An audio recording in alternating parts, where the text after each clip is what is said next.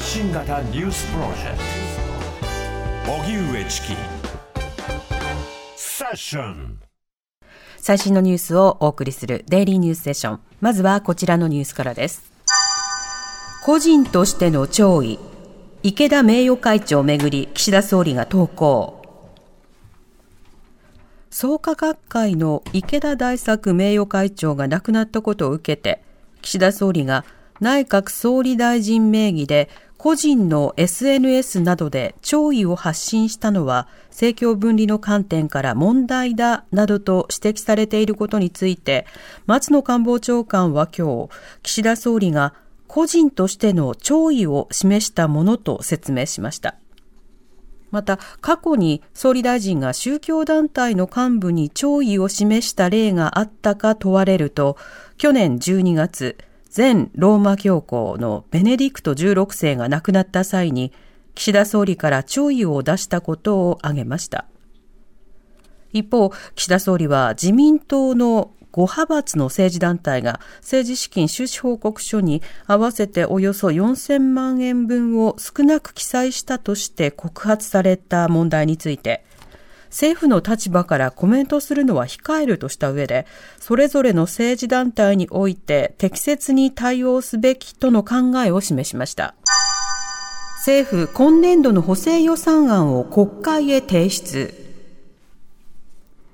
政府は今日、新たな経済対策の裏付けとなる今年度の補正予算を国会に提出しました。一般会計の総額は13兆1992億円となり、歳入の7割近い額を新たに発行する国債で賄います。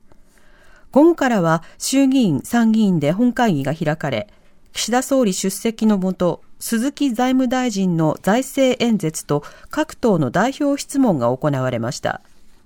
立憲民主党の鎌田さゆり議員は、鎌田さゆり議員は、自民党の5つの派閥の政治団体について、政治資金パーティーの収入の一部が収支報告書に不記載である問題についてや、相次ぐ政務三役の辞任について総理を正しました。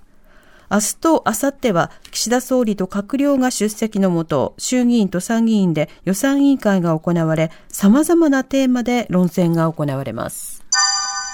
イスラエル軍がトンネルと主張する映像を公開、ハマスは否定。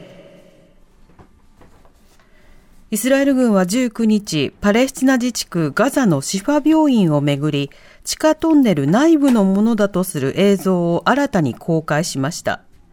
トンネルは深さ10メートル、全長55メートルに及ぶとされ、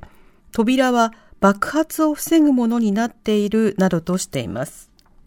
イスラエル軍は病院がハマスのテロ活動のインフラとして使用されていることを証明していると主張。一方、イスラム組織ハマス側はこうしたイスラエル側の主張を改めて否定。地下トンネルについては、ガザ内では道路に沿ってトンネルが伸びているが、我々はそれを隠してはいないとしています。また、イスラエル軍はシファ病院の中だとする映像で、ハマスの戦闘員が先月7日の襲撃後、人質を連行した際の様子だとしていて、映っているのはネパール国籍とタイ国籍の2人だということです。こうした中、シファ病院にいた31人の新生児がガザ地区とエジプトの国境近くにある病院に移されました。新生児らは集中治療室で応急処置を受けているということです。航海で武装組織風刺派が貨物船を乗っ取り、中東イエメンの近くの海、航海で、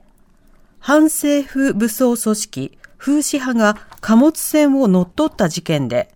この貨物船を運航していた日本郵船は対策本部を立ち上げました。この貨物船にはウクライナやブルガリア国籍の合わせて25人が乗っていたということで、日本郵船は